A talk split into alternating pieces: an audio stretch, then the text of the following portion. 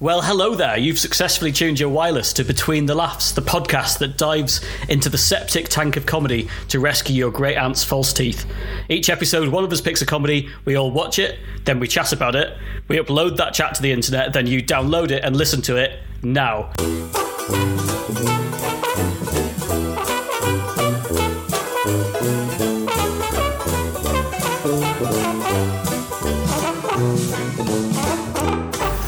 Season three of Between the Laughs. I'm Rob Cowan in Manchester, and I'm joined by Paul Brunger on the other side of Manchester, Mike Techman down by the seaside in Brighton, and returning from a hiatus, Sarah Moore in London. Hello, everyone. Hello. Hello. So it's been a while since we last got together to record Between the Laughs, uh, and I noticed that basically all podcasts are now copying us in recording remotely over the internet. Uh, so Uh-huh. it took a pandemic to force them to do something we were already doing out of sheer laziness. Um, what have we all been enjoying during? Um, well, depending on when you're listening to this, either lockdown one, lockdown two, or lockdown three. Yeah. Um, I mean, lockdown one was uh, framed by by Tiger King for me. That was uh, Yeah. that was kind That's of the s- classic lockdown Yeah. lockdown one material. Everybody, uh, nobody can really remember much of that time apart from. I mean, Sarah, from you gave Tiger birth, King, didn't you? But um, yeah, Tiger King. Uh, yeah, that was the starting gun, really, wasn't it? Tiger King. Yeah. Well, my Uh, lockdown was a bit weird because I started it six months pregnant, um, and for the last three months of my pregnancy, the only um, entertainment I took on was exclusively podcasts about serial killers. Um, which really sort of got me into the right frame of mind for, for motherhood. Any any particular recommendations? Right, All Killer No Filler. It's one of those podcasts that, for people who haven't heard it yet, I'm so jealous of you because it's brilliant. Um, and I've listened to all of them now, so I'm like waiting every week for, for the next instalment. Um, so it's two comedians, um, Rachel Fairburn and Kiri Pritchard McLean, um, who basically have a mutual love of serial killers. Um, and have a disclaimer at the start to say that they're not glorifying them, but um, talking about them stops them writing to them in prison. Um, and it's um, and it's just a really fun, um, entertaining look at serial killers done in a respectful way to the victims. It's it's very good. Excellent. I will I will check that out. Um, uh, I really enjoyed um, what if I watched This Country. Oh, uh, fantastic which show. It's, it's been on for a few years. Uh, How many seasons are there? Two, three? Uh, three, three. They've they stopped after the third. They've stopped. It's not Yeah. coming back, sadly. But it, oh, it's oh, it's just lovely, isn't it? It's Fantastic. It's so well observed. Yeah. One thing we're going to do a full episode on this, I think, uh, in the in the near future. So we'll not. I don't want to dwell on it too much. But one thing that really confuses me about it is how old the characters are meant to be. Yeah. Um, I mean, let's keep our powder dry on that one, but I think Yeah. uh, it's a. Uh, they're, they're anywhere between sort of 16 and 35, I think. It's. Um, I also uh, finally got round on like the third or fourth attempt to really get into the US office. Um, oh, same. That was my first lockdown after Tiger King.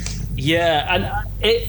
I, I really, I really enjoyed it, and I think you were you were a little bit ahead of me, Mike, on on this, and you were kind of warning me what happens, and I did, I did kind of get to the point as you described where you uh, are attached to the characters, but no longer actually laughing. Yeah, you get kind of Stockholm syndrome from it, you don't you? You kind of you, you, you persist because you feel like you like owe owe something to the show, despite Yeah. the fact the episodes start to become quite painful. So I stopped, I stopped watching pr- uh, shortly after uh, Steve Carell left. That's I wish I Um, did that. at the last uh, when I realised there were still two full seasons, uh, and it was getting worse. I, I, I cut my losses then. I kept thinking Steve Carell was going to come back because I didn't Yeah. bother to look it up, and I was like, "Oh, it'll be funny when he comes back," uh, and then he never did.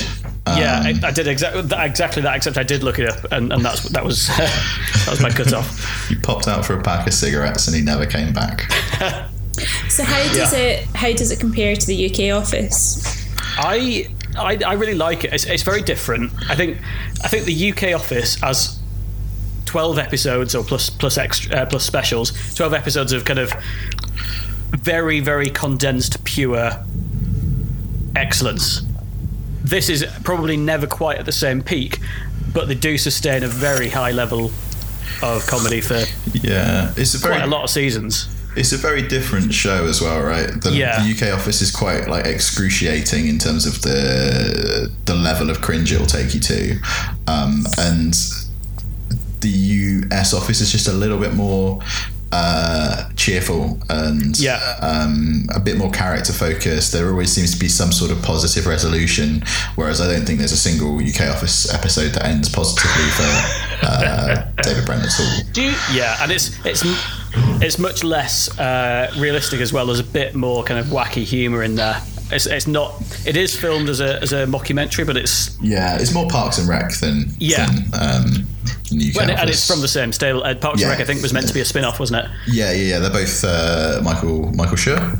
Yeah, that's Do right. you think it's possible when you're doing US series that are sort of 20 something, 24, 25 episodes long to make something that is consistently on as much of a high as sort of a more typical UK six or eight? Because there's so many things that I think I really love that are actually always turn out to be short run series, whereas I struggle to think of something with a 24 episode series that at some point I am there out of habit. Yeah, Yeah, Yeah. I think you're right. And I think like some- if you if you sort of look at the the UK office, there's probably dips within episodes, aren't there? Um, but they're it's much smaller because it's a much smaller period of time altogether. Um, And I suppose if you blow something up to the scale of the, the US office, then those bits are bound to be amplified as well. Yeah, and I think I think after a while they use up their ideas, right? If you if you make you can you can come up with twelve absolutely killer ideas, but if you've got to do hundred odd episodes, then your twelve ideas, great ideas, aren't going to go that far. You need to sort of string them out and spread them over multiple episodes and um, put in some filler and yeah. this is what the, Yeah. the TV series um, episodes explored, isn't it? I mean, I don't, I don't think I saw. I watched it all, for all that long. I don't think it was that great, but it's the, the, you remember the show with um, Tamsin Greig and, and Joey from Friends, and um, That yeah. that is actually something I watched during lockdown. Um, did you? That was yeah, that was my one exception to the serial killers rule. Um, I watched I watched the whole lot. Um, Yeah. I thought it was excellent. Actually, I really enjoyed it. Um, I mean, I was quite sleep deprived at the time, so It's, uh, but but I remember, I remember the first couple of episodes of that when they so they the premise is they've they've created a hit UK sitcom and they t- they've they've signed the deal to take it to the US oh, Okay. and they're having to make all these ridiculous compromises.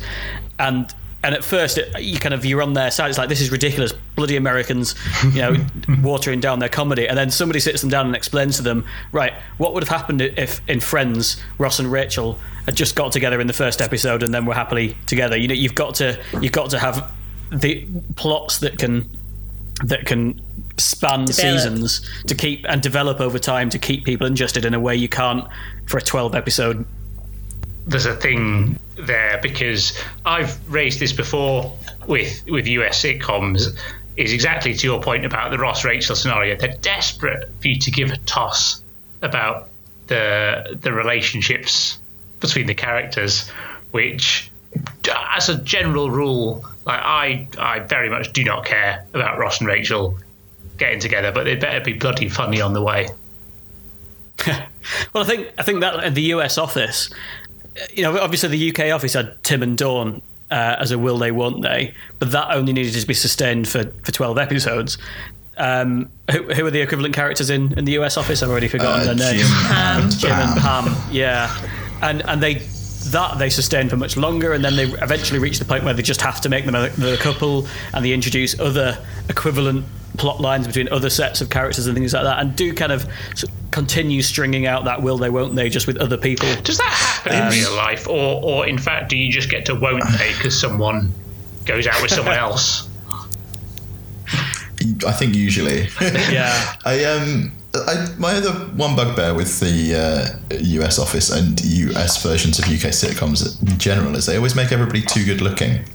yes, I think you know the uh, The Office felt so real because you had someone like Gareth in it, and and, and everybody everybody looks kind of plain or uh, or not. Yeah, they've made him look. They've made him look worse than he than he is Yeah. as well. Um, I watched uh, Chris O'Dowd and Rosamund Pike in State of the Union, which is great because the episodes are really short, which is what I look for Yeah. in, uh, in in television. But that is very good. That is uh, them just before a session of marriage counselling. Uh, meeting for the time it takes to have one drink in the pub opposite the marriage counsellor, uh, and that is that is very good. Did you did you watch it with your wife? I did watch it with a wife. And so I watched it with my husband. Did you find you had to pause it for meaningful looks at one another Yeah. every sort of thirty absolutely. seconds or so? Absolutely, definitely some taking of sides at some uh, at some moments as well. Ab- absolutely Yeah, necessary. yeah. I think. Um, I mean, we don't need to go to marriage therapy now because we've watched that.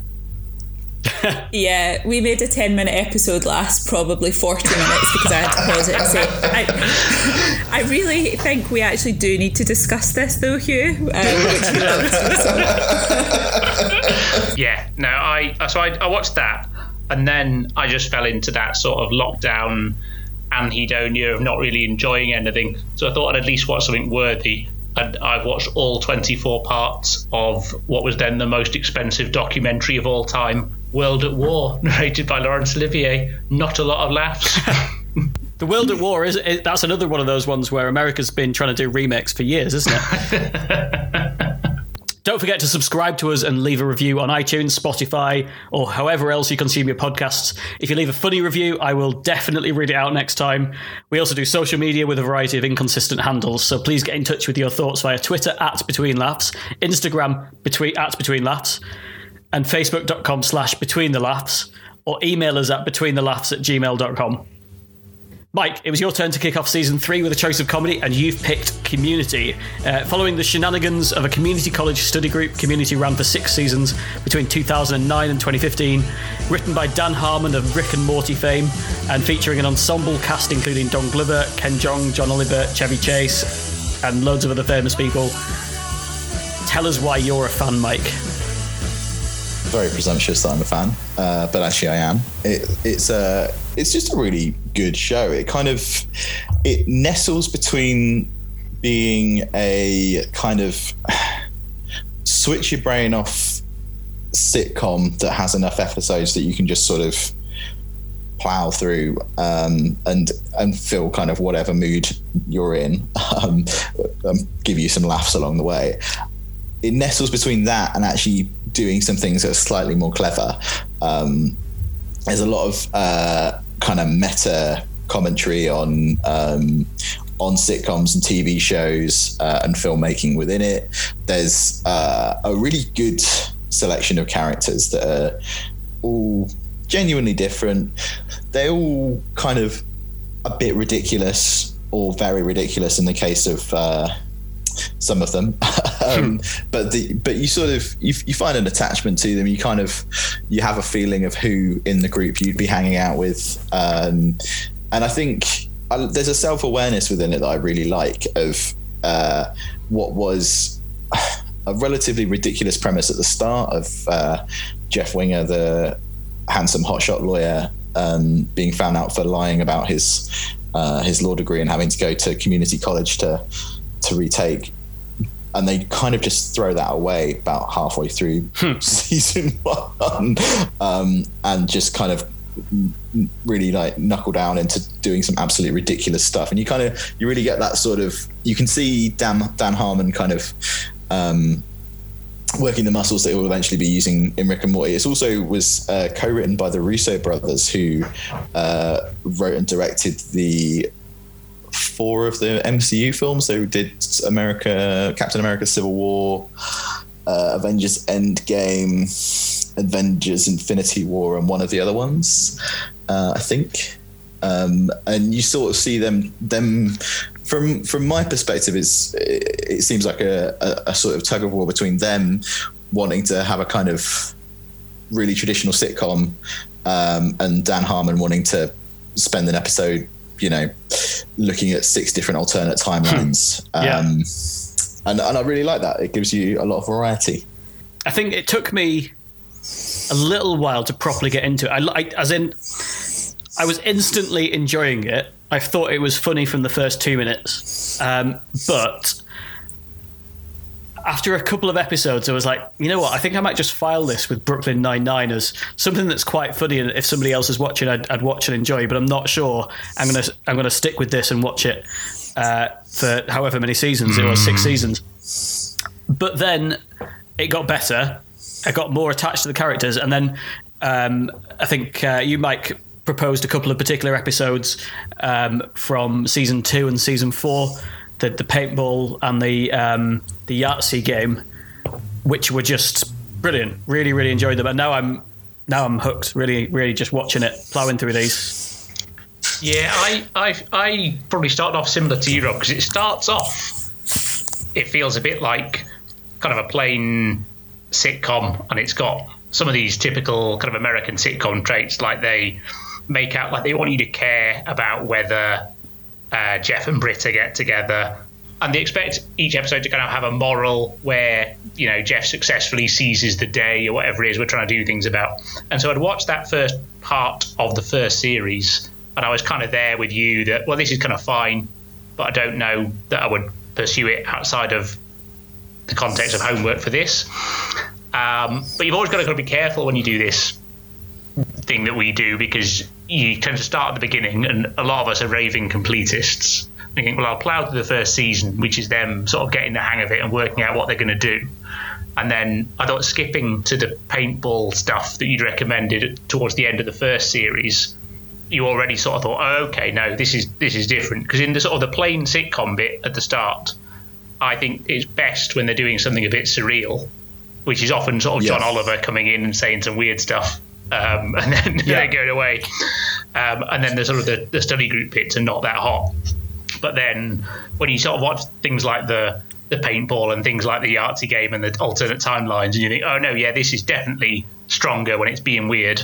Uh, and, I, and I'm a big, you know, I did really enjoy that stuff. So potentially I might go back, but I might start about 10 episodes after where I left off at the start.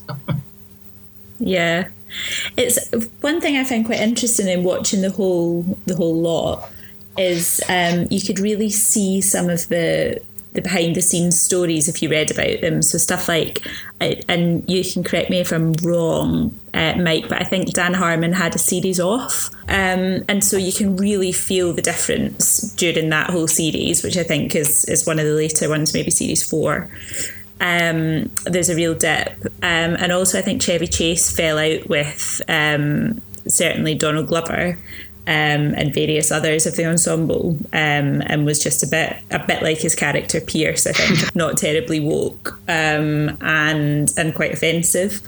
Oh, no. And so sort of understanding some of those tensions when we're watching it um, I found really interesting That's a bit method, Um, isn't it? and You don't want to do that. Well, exactly, especially because because the whole thing is quite method anyway, isn't it? And they're very knowing and uh, you know the, the things that they're doing. So if you add another layer to that, it's uh, yeah, it's pretty deep viewing. Um, Yeah. I think I think the whole show for me hinges around two characters that make it actually work. Uh, well, three characters maybe. Let us Um, guess. Let us guess. Okay, guess Abed, which? Abed, yeah, he's he's number one. Troy. Troy. No, I think you can do it without Troy. So uh, okay, um, Oh, uh, the Spanish teacher. Yeah, Senor Chang. Yeah, and um, and the and the lawyer guy. Nope. no, the principal guy, um, Dean. Dean. Dean. the Craig. dean, the dean. Yeah. yeah. Later on, uh, in the later series, he is just fantastic. Like he's he uh, he has a recurring bit where he will walk into the study group in a funny costume, and then use some sort of Dean pun uh, to deliver some kind of news to the group, um, and they really like really nestle in with that. They're really the, the they really like get some mileage out of it and have him like talking to his PA because he's like, "Oh, I need to go tell the study group something. I need a new outfit. Let, which, which one? do I go into this this cupboard full of clothes that he puts on just to go and tell the study group something." And I think those three characters are the ones that bring bring that surrealness in that allows you to have like uh, straight laced, vain lawyer guy reacting to a campus wide paintball event. Yeah, he is. He is kind of the straight man a lot of the time, isn't he? Because I mean, it's interesting. The other thing I struggled with right at the start is whether whether anyone was actually nice. He's like, Yeah. Yeah. it's like the stock book club phrase. Oh, I couldn't sympathise with any of the characters, and you just think like, I can't work out if if Jeff is the acceptable level of, of being a dick or not, or whether he's an unacceptable I d- dick. I, I think I think Abed is the heart of it. Yeah. Um, Yeah. So you don't, and it took me a little while to realise that because he just seems like a bit of a sort of off the wall character to to begin with. Um, Yeah. But as as you watch, like I think he's the sort of the moral compass and the heart of the program. Yeah, and you and you do And I think that- the one bit that you do feel like, oh, this is nice, and I can I can feel I can feel like I relate to this is the little bits at the end with Troy and Abed, Oh. uh, where they'll be doing something Yes. stupid, and that that you just think, ah, these are people I could spend time with. This is nice. and and they I like that they're the kind of they're the unlikely friendship, but also really quite believable. You can imagine those two guys becoming like Yeah. really good friends, even though they've got very little in common. Which I think is what happened. Is I think is what happened, isn't it? And that was, um, from what I understand, I think the Troy and Abed stuff um, sort of came about quite organically through that friendship um, Bet- between the actors? Yeah, between the Oh, wow. actors. I think so, and I think a lot of Troy's, Troy in particular's lines in the show were improvised as well. Yeah, I mean, um, Do- Donald Glover's obviously an incredibly funny man. Like his- stand-ups are really good, and I think I think you can sort of see that happening through the characterization of Troy because he starts off as this kind of like sulky ex-quarterback, and by maybe ten episodes in, they they just don't mention it again. Like they don't, you know, he's not, he doesn't really, he's not, you know, he's not into football anymore. Like he never really talked about it. He's not this jock at all by that point. He's like Abed's sensitive mate. Um, which is actually a really great foil for Abed um, to have uh, this this very sensitive guy who's you know whimsical in the same way as he is, but like really cares about him. And uh, I think yeah, it's really it really works. I think around around that point, presumably the writers realized that Abed and Troy, Abed particularly, were was the thing that was actually driving the show, and Jeff starts to feel a lot less like the main character as you go on. Um, it kind of starts off as his story, and then it. I mean, like in the se- I'm on season three, and I. I don't think I've heard him mention that he really wants to get back to being a lawyer Does at he- all. Does he kind of remain the almost the chair of the, the study group though? Yeah, he stays the leader. Yeah. Um, he he kind of gets brought in to mediate disputes and like do a rousing speech most episodes and that sort of thing.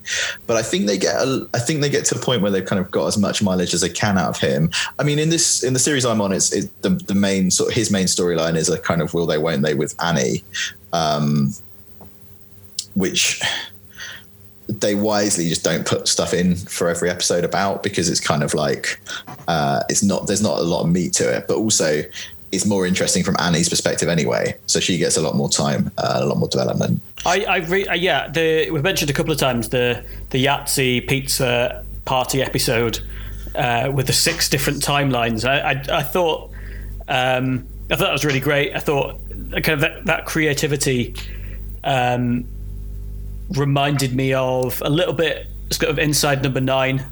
Um, Yes. and and also season two of Master of None, where every episode of that they tried to do something pushing the boundaries in some way.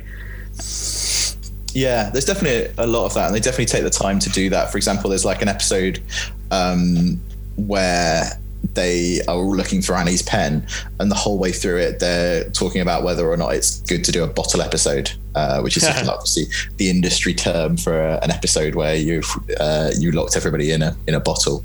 Um, and uh, th- there's sort of a lot of these. Uh, kind of knowing winks that are kind of like you can see that lines have just been taken out of what was being discussed in the writers' room. Like, can we do a bottle episode? It seems like it's played out. Uh, and, and, they, and they dive straight into that in season one, really, with having Abed. Um, kind of, he's, he's not quite breaking the third wall.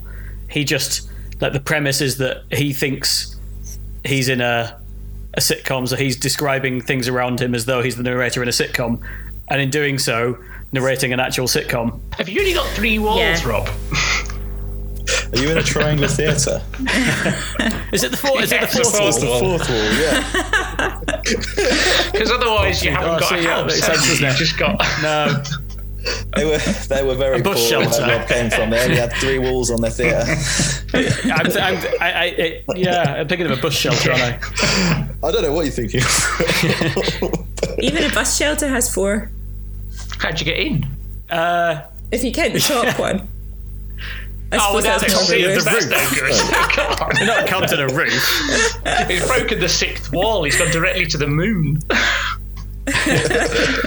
no, I, I did. I did think. Um, I definitely think the the stuff where they sort of make references to being on telly. Uh, sometimes I quite like it, and sometimes I feel like they are having their cake and eating it a bit. Where they where they say like, "Oh, Oh, this yeah. this would be really lazy, wouldn't it?" And these and characters wouldn't do that, Yeah, and and these then they people wouldn't it. hang around together. And you're thinking, "Oh no, no, he's right. These people wouldn't hang around." To, like, if you were at college and and you drifted into that study group in the same way they have, you you would drift right back out of it. You take one look at Pierce and go, you no chance. yeah. Yes. Yeah. Yeah. It, it reminds me a little bit of the sort of Stewart Lee shtick of um, commenting on what you're doing with your stand up as you're doing the stand up. Yes. Um, and yeah. it's like it's it's funny for a bit and it's quite clever and then it starts to wear off a little bit, doesn't it? Um, But then, but then you do it for something more else. and more and more, and then it becomes funny again. yeah, but on, only to a point. I just think, Yeah. I, d- yeah. I mean, this isn't about Stewart Lee, but if it was, um, I would say that I've, you know, get get something new, Stewart. I think uh, I think you can sort of you can see what Dan Harmon's taken from it to Rick and Morty. You can Yeah. because there is that that self-referential th- vein through Rick and Morty, but the through lines are stronger, and it just works so much better in those shorter seasons um, because it's not. It doesn't feel so sparse in Rick and Morty. I think my one criticism of Community is that like there are quite there are stretches of episodes where you feel like not a lot's happening and you're kind of Yeah. kind of enjoying it but you're not you're not fully drawn in like you are in some of the Yeah, episodes especially when you can see I mean, you can, when you can kind of see it's coming as well, and you're like, Yeah. this Yeah. this Exactly. day will get seized. They will because there's, there's Yeah. an inordinate amount early on of people falling out and then Yeah. unfalling out, and you just think, well, yeah, of course That they were always going to fall, unfall out. It's episode five. yeah that happens i mean that happens quite a lot uh, throughout the run really. It's um and i think it's there are some episodes that you find just, I, I find myself thinking should i just skip this one? Like there was a there was one i was watching that was like a it was the second time they did a clips episode. Uh, and i just i hate clips episodes Oh, and yeah. everything. They're always bad. I hate it when the simpsons do it. I hate when other shows that i'm sure do it do The it Seinfeld finale. yep bloody hell The book, If on a Winter's Night, a Traveller. What? Sorry, I just wanted to do a really niche reference. Uh, that that is a book that very much reads like a clip show, uh, and then gets gets lauded for being like that when it in fact it is bad. you mean it's a short story book paul Oh, we, we haven't got time to go into this. just just edit all of this out. I'll tell you later. Edit all of that. Take it out straight in the bin. no more No, books no more books. Wrong kind of podcast. I do, I do agree. the thing where you can see some of the stuff from from Rick and Morty as well, because when they're sort of early doors, when they're trying to decide what is it that we do that is really funny, um, you can tell some of the bits where they go into sort of that little rapid back and forward chat. Uh, thing that they do in Rick and Morty, where they, it's just you know clever people Yeah. making barbs at each other, uh, and that is that is still funny and very good. Like when John Yeah. Oliver sort of gets done for English jokes and makes some American jokes back, and this sort of quick interchange is, is quite Rick and Morty. I thought. Yeah, I think he's pretty good in it as well, John Oliver. Um, he's never he's never wowed me much as an actor, but I think he's uh, I think he's actually he's pretty funny. I mean, he's playing John Oliver. I think he's the sort of uh, the intermediate stage in John Oliver, isn't it? Because when you see John Oliver on Mock the Week and he's wearing a garish, giant, baggy shirt like a 90s person but with a 70s haircut and then on uh, on last, Last week, Week yeah exactly when he when he's super polished and this is like the the intermediate pokemon evolution between that final form and how he started off It's the Charmander of the Charmander. He's the Oliver. Charmander John Oliver. Char, no, Charmeleon. Oh, sorry, oh, Charmeleon. That's right. If you said Charmeleon. Wartortle, I could have felt confident in that. War but Turtle, yeah. Yeah, I was more of a Squirtle man too. I don't know why I went Well, steady Charmeleon. Have you got to the bit where um, Omar out of the wire comes to teach science? Yes, yes, he is I mean, that's amazing. Yeah. It's such a great plot, plot line. And, and then he just goes. Um, so he comes for like I think just for a season, and we loved it. Um, and then and then he just disappears without a trace, never mentioned again. a lot of people uh, exit off screen. they just Yeah, like leave exactly. the show uh, with no kind of trace uh, and or real explanation other than the dean saying so. Um, Yeah, I've Although- just I've they did Sorry. properly. They did properly kill off um, Pierce in the end. Starburns. Oh really? Uh, I've not got to that bit yet. yeah. Sorry, spoiler alert. Um, Whoa! because but I think I find that quite interesting as well from the the meta perspective because I think everyone was just so pissed off with Chevy Chase by Chevy Chase even by that point that you know they they killed him off there was no return um so yeah I think the show could easily have lost Pierce quite early on. I mean, I suppose there needs to be a baddie, but he's also in the group, so sometimes he's a goodie. Uh, It is, it is enjoyable watching him be a baddie, like in the second paintball one where he set up his little fort. He's just such an obvious Yeah. sleazeball. That I, re- I thought that was my favourite Pierce moments were probably uh, his whole thing setting up his sleazy fort, which ostensibly he'd done in like 24 hours or whatever it was that had actually elapsed in the episode. Uh, and I also I really enjoyed the bit where he's trying to get voice command to work on his phone. the, Yeah. the Yes, early yeah. that really made because I Yeah. watch people do that and that is just universally funny. I've just uh, I've just been on a little arc, the Senor Chang's arc uh, in season three, where he stages a coup to overthrow the dean and takes over the whole of the community college for about five episodes. Is just it's brilliant. It's so funny. yeah it's very good and is it season one when we realize that he can't speak Spanish I don't think I've got to that bit yet, but it. He says that he's listed everything he learned, everything he knows, he learned from Sesame Street. I've got a really stupid favourite Senor Chang moment, which is in the first paintball one where he's a professional paintballer.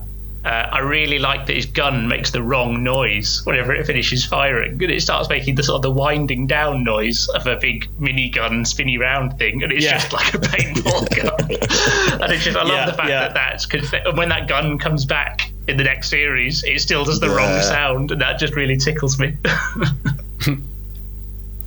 I really enjoyed um, the bit at the end of episode two when uh, Jeff decides to do the right thing and uh, complete the Spanish project with Pierce. Um, and they Yes. do the whole slow motion sort of movie. Um, I thought it was brilliant, especially when they had the Israeli flag, um, because that was Yes. obviously a reference to the joke earlier. Um, yeah, I thought that was really good, made me laugh. And they and then they got an F. yeah. Yeah. You expect it to be like, oh, he's turned it round by doing the right thing, and it's great that they subverted and everyone still hates them. Yeah, yeah, Yeah. exactly. I think my favourite bit was the, the darkest timeline from the pizza episode. 'Cause that, So people have told Oh, me yeah. that's the thing, that's the reason you watch it. Is because of the darkest timeline, and I thought, oh, I was watching through it. And I was like, okay, this is this is okay. It's clearly building to something, um, because a lot of the jokes don't immediately pay off in the first sort of two or three even uh, timelines, and you just think, oh, I'm not sure where this is going. And then when it all comes together in that one, it's so good. I, I was just in bits. And you know, sometimes when you watch something on your own, like we often have to do for this, uh, you d- I don't find it you laugh out loud as much, but I was lolling my socks off uh, when that happened. And also, again, then the crossover between the Darkest Timeline and Troy and Abed at the end of the episode was it makes the all make tears. and Troy hasn't got a larynx. Yeah, yeah. and then it was all a dream. Was it? Or was it? Or was it? No, it was an alternate Yeah. universe, wasn't it? No, but then at the, at the very end, Oh. it's Abed and, and Troy watching TV. Abed's uh, dropped off. He wakes up. Oh, they're just in another isn't reality that- because that's where they're trying to get back to. Yeah. Oh, I thought that was They're them in, in- the in the in the, rea- the actual reality, having dreamed all of the other realities. So many layers. It's like Oh, Inception. it's- Yeah. if you if you had to be um, locked down for three months with one of the characters, who are you going to pick? Shirley, absolutely no question. She'd do a lot She of would do baking. a lot of wouldn't she? baking, She's which I very quite annoying. liked. And she's all, but now, but the, the the relationship that she forges with Jeff when they're having their gossip thing, I Yeah. uh, I really enjoyed that. Whereas, like, I just yeah, no, she she maybe maybe Troy, but probably Shirley. I think is is my lockdown buddy. I, re- I think I think Shirley would be far too irritating. So um, I think I'd go for Troy because he's he's quite a sensitive soul, isn't he? He's quite nice, um, and yeah, I like I like how he cares for Abed. I think he's sweet. I think I'd go Abed. Uh, I think you know I've got a room I can turn into a dreamatorium. uh, we can you know there's a I don't know if you've seen it in the stuff you've watched uh, Rob and Paul, but there's a uh, uh, he gets obsessed with the British TV show Inspector Spacetime. it's, um, it's a thinly veiled uh, copy of Doctor Who. Um, so uh, I think you know we could watch some Inspector Spacetime together. We could uh, you know work on some movies. I think uh, I think it'd be great. So Rob, you've got to choose between Alison Brie, Britta, Jeff, and uh, Pierce. I, I do think uh, um, Abed and Troy kind of if you could get them as a dual package would be Oh, great. yeah, I think without- Troy on his own, Troy on his own might be a bit too intense. Abed on his own might be a bit too weird. Um, Senor Chang would be uh, would be a roller coaster. I think I think you'd have some stories. Like if, if I locked out with Senor Chang for three months, I think the next season of Between the Laughs would, would begin with a Would hell be of a dark. tale. I, I think that would be the most like living with a cat because I think if anyone's going to arbitrarily push stuff off your table, I can imagine it's Senor Chang. Yeah, no, uh, but I, I think, but I think that's the, the great thing about this show, uh, and I, I, have, I have had a bit of an obsession since since we started this podcast of really paying attention to episode one of things, and then kind of reflecting back on episode one and thinking, about how much did I really learn about those characters? How well did they introduce the characters? How how organically did they do it? And I think. Well, this they didn't have to do it organically because it was a bunch of people meeting each other for the first time, which really helps. But they, but I thought with uh, within two and a half minutes of watching, uh, I knew who the characters were. But it's a, it's a very deliberately inorganic way of doing it because they go, oh, we've all got a thing. Imagine it's like a sitcom. this is his thing, this Yeah. is her thing, and this Yeah. is his thing. We've all been invited to this situation from which we are going to be Yeah. contained. Hopefully, we can all add some comedy to it. yeah. I think also they they uh, they meander quite a long way away from the initial characters they set up, uh, which is good Right. because I think they uh, they didn't like nail it first time. I think um, but none none of them are likable really at the start, are they? And you kind of got to go, oh god, people are going to want to spend time with these people. We've seen think- that with, with other shows as well, like Parks and Rec, where oh absolutely yeah. they they reboot a lot of the cast after season one to to make them into who they become later. Yeah, Absolutely. I, I wondered as well with the first episode how much of it, um, you know, how much they ever intended to keep the characters quite as kind of cliched as they were to begin with. Because Yeah. of course the first episode was based on the Breakfast Club, wasn't it? Um, And so the whole idea of that is um, these like real stereotypical high school uh, cliches and and that group coming together. Um, and I think that was that was what they were trying to do in the first episode. But then I think quite quickly kind of moved away from those um, going forward. Yeah. I think um, there's some there's just some really good plot lines in this show. Like there's one that you can look forward to that kind of goes on across a few seasons, like just slowly in the background. They pick it up whenever they want to. of um, Troy being uh, a prodigy at plumbing. And uh, they set up this situation where there's like an insolvable maths problem on a blackboard with a janitor looking at it. Uh, and Troy comes and stares at it for a bit and rub something out. And the janitor's like working on a, um, uh, a water fountain and he can't get it to f- work and he walks off. And Troy fixes the water fountain, leaving the maths uh, equation on the board. And uh, he's then, you know, there's a secret cult of uh, air conditioning repair people who are trying to recruit him. And it's, it's very silly and very good. Community is available on Netflix in both the UK and the US. Finally, it's time for our best named feature.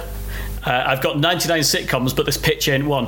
Uh, I've been asking Mike for 18 months now if he's willing to um, to record uh, a jingle for this. Mike, are you any closer to recording a jingle for this? Uh, I mean, I got a new guitar recently, so I thought you were going to be asked. I, I thought you were going to say you've been waiting 18 months to do any prep for this. No, I, I don't anticipate that changing either. Um, Still bloody wins them all, uh, doesn't he? of course he does. Well, we've got we've got Sarah now, so maybe maybe he's got some competition. God. I, I maintain that all of my suggestions would have been critically acclaimed, but cancelled after one series. yeah, I- yeah. I mean, that was the thing. I, I the role I'm playing here is is rather as a bit populist. I'm representing a mainstream network. I want, I want to, I want to fill the gap in the in the schedule uh, that Seinfeld left behind. It's 1994, by the way. 1994. Yeah, that's that's uh, that's an important. Right, I can make this all a lot more sexist now. So anyway, um, before the show, I allocated our comedy experts, that's uh, Mike, Sarah, and Paul, um, a plot line produced by an algorithm. Um, and I'm playing the role here of the commissioning editor of NBC Comedy. I'm going to sit in a big leather chair in a big oak panelled room. I'm going to take a puff on my pipe, uh, and I'm going to cast judgment on them as they present their sitcom pictures to me. Now, anyone who listened to season two, the short mini season that was season two of Between the Laughs, um, would have seen that these sometimes went on for a little little too long. so I've imposed new rules You're selling this Get so into them, well. In the in the interests in the interests of brevity. Um, there's a 30 second time limit, which I will strictly enforce. I'm going to get my timer on my phone. Um, so you essentially, what's going to happen is our three comedy experts are going to, going to, based on the, the plot line I'm about to tell you, they will propose a show to me. They're going to tell me who the cast is. They're going to tell me uh, what the title is, very importantly, and what the general premise is, the style, anything like that. And I'm going to decide, as the commissioning editor of NBC Comedy, whether they are suitable to fill fill the slot that in the real timeline got filled by Friends, I guess.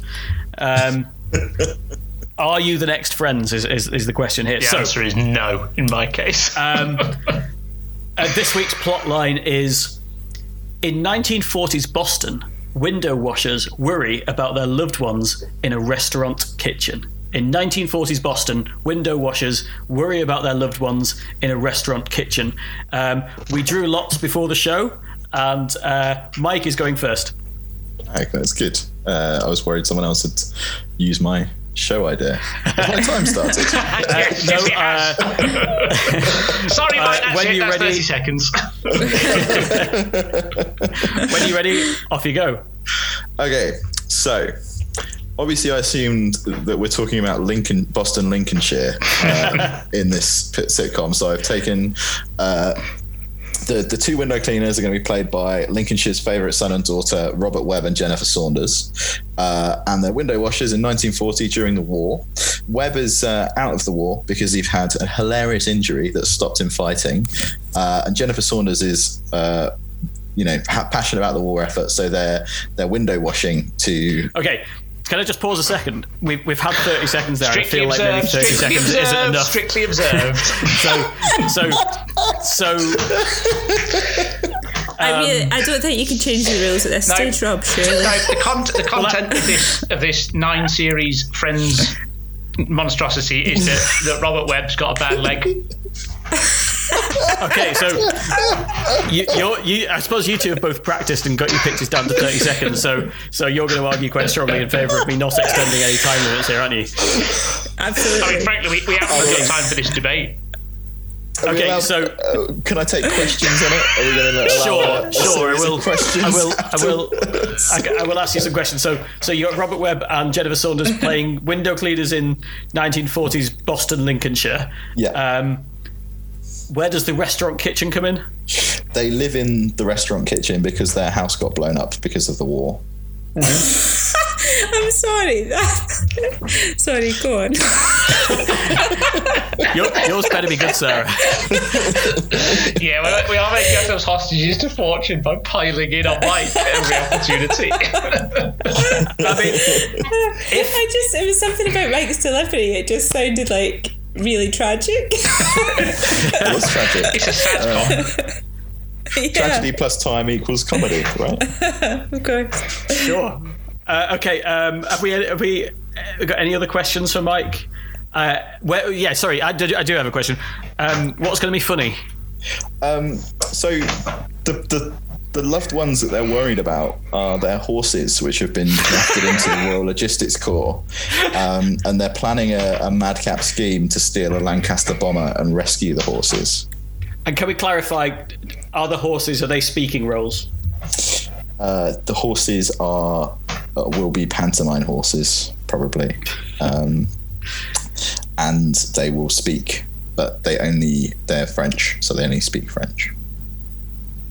Okay, um, that, I have to say that last bit has saved the pitch. Uh, it's, it's it- because even no matter what Dross, bit. no matter what Dross follows, uh, I probably still wasn't going to commission this, but it has a chance because it has some French pantomime horses. Because I'm envisaging like a, a war horse style production now, um, but with Jennifer Saunders Jennifer Saunders and and, and Robert, Robert Webb. Webb. Yeah. Great. Roles- okay. Roles they were born to play.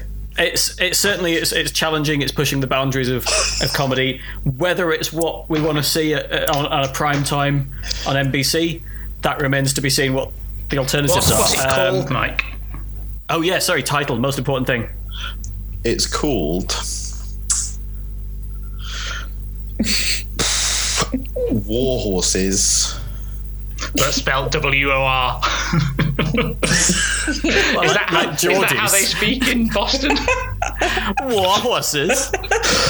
Yes, that's they're actually these these two are Geordies that are being played by Lincolnshire folk in a Lincolnshire set sitcom, and that's why it's called War Horses. Good. Good. Executive producer credit for me there. Yeah.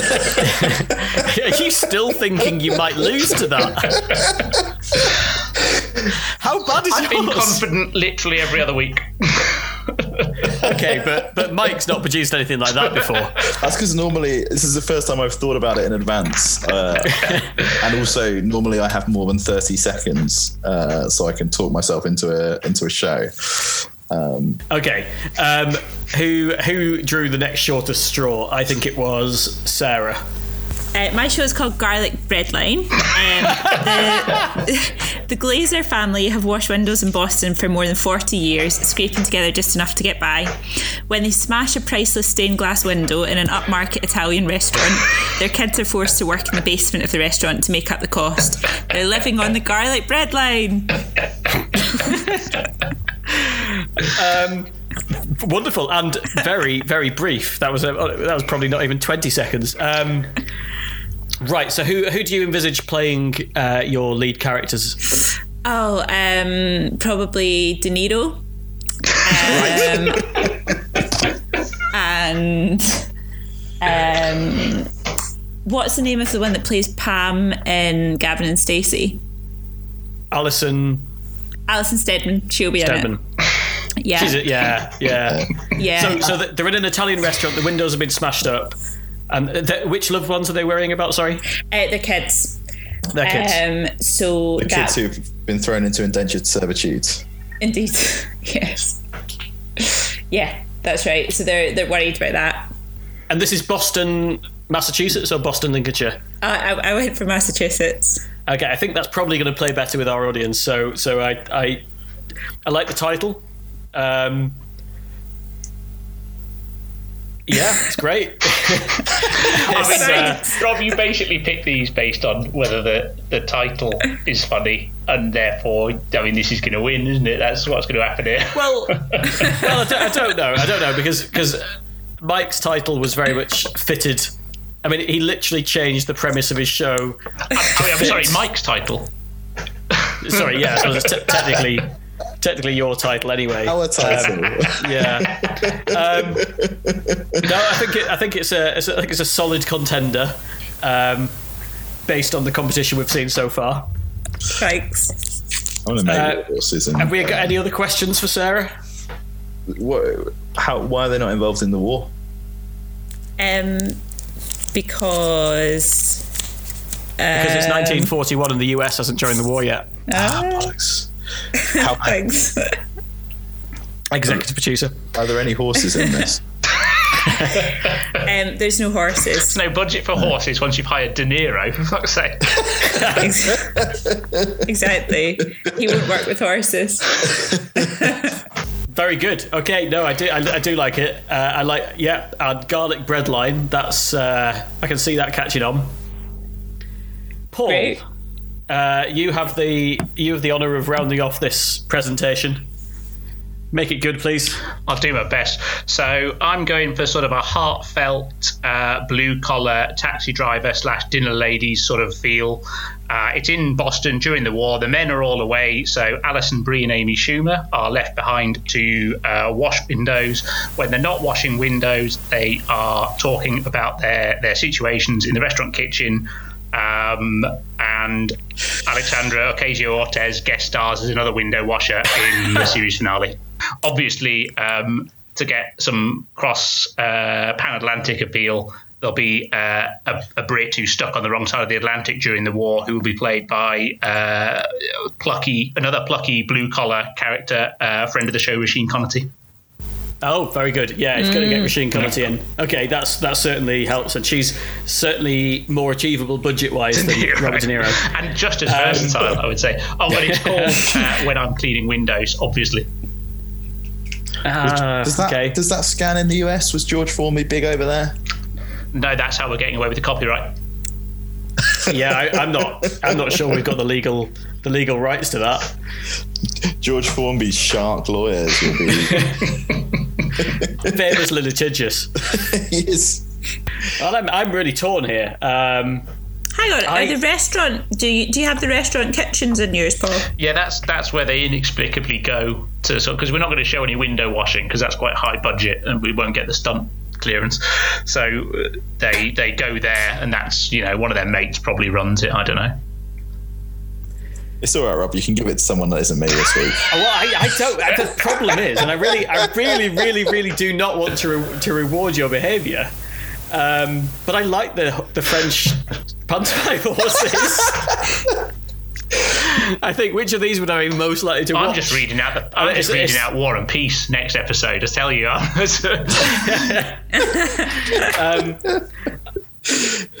Just imagine it. Just imagine it, Rob. It will cut to them every now and then again while they're uh, while Jen and Rob are talking. It will cut to them. I'll say one of them will say, "I wonder how the horses are getting on." Pierre and Jean Paul, and they'll cut to them, and there'll be these pantomime horses with cigarettes hanging out their mouths, and they'll be shrugging garlic, garlic, uh, Garlic around, their necks. necks, and they'll be like.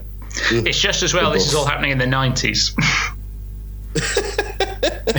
Yeah, I thought it was all going to be a So- bit darker. I thought you were just going to cut to them, you know, and he's going to say, "Ah, je suis fatigué de la guerre." They're going to be very They'll be, sad. writing, they'll be writing French war poetry, is what they'll be doing. The horses. Okay, so so I, I, I can't give the prize to Mike because um, because it's nonsense, really, isn't it? But uh, I've already kind of forgotten the premise of the other two. Um, like Robert De won Niro.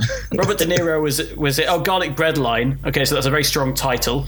Um, Robert De Niro was in that.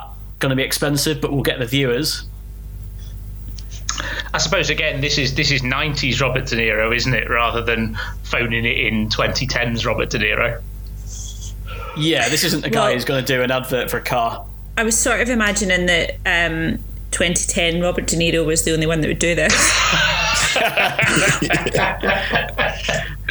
You don't think he's going to clear Godfather 2 off his schedule to. I'm not. I'm not convinced. And uh, and and then, and then so and then, so that was in the Italian restaurant. This is easily taken as long as it did in series 2. That is the Uh, question, Rob. Sarah, you win. Oh, thanks. Um, but but next week I expect more from all of you. True. So that was that was I've got 99 sitcoms, but this pitch ain't one. Um, and you've been listening to Between the Laughs with uh, me, Rob Cowan, him, Paul Brunger, Hello. No, goodbye. Sarah Moore, Bye. and him, Mike Techman. Troy and Abed in the morning. Good night. It's from that show we watched.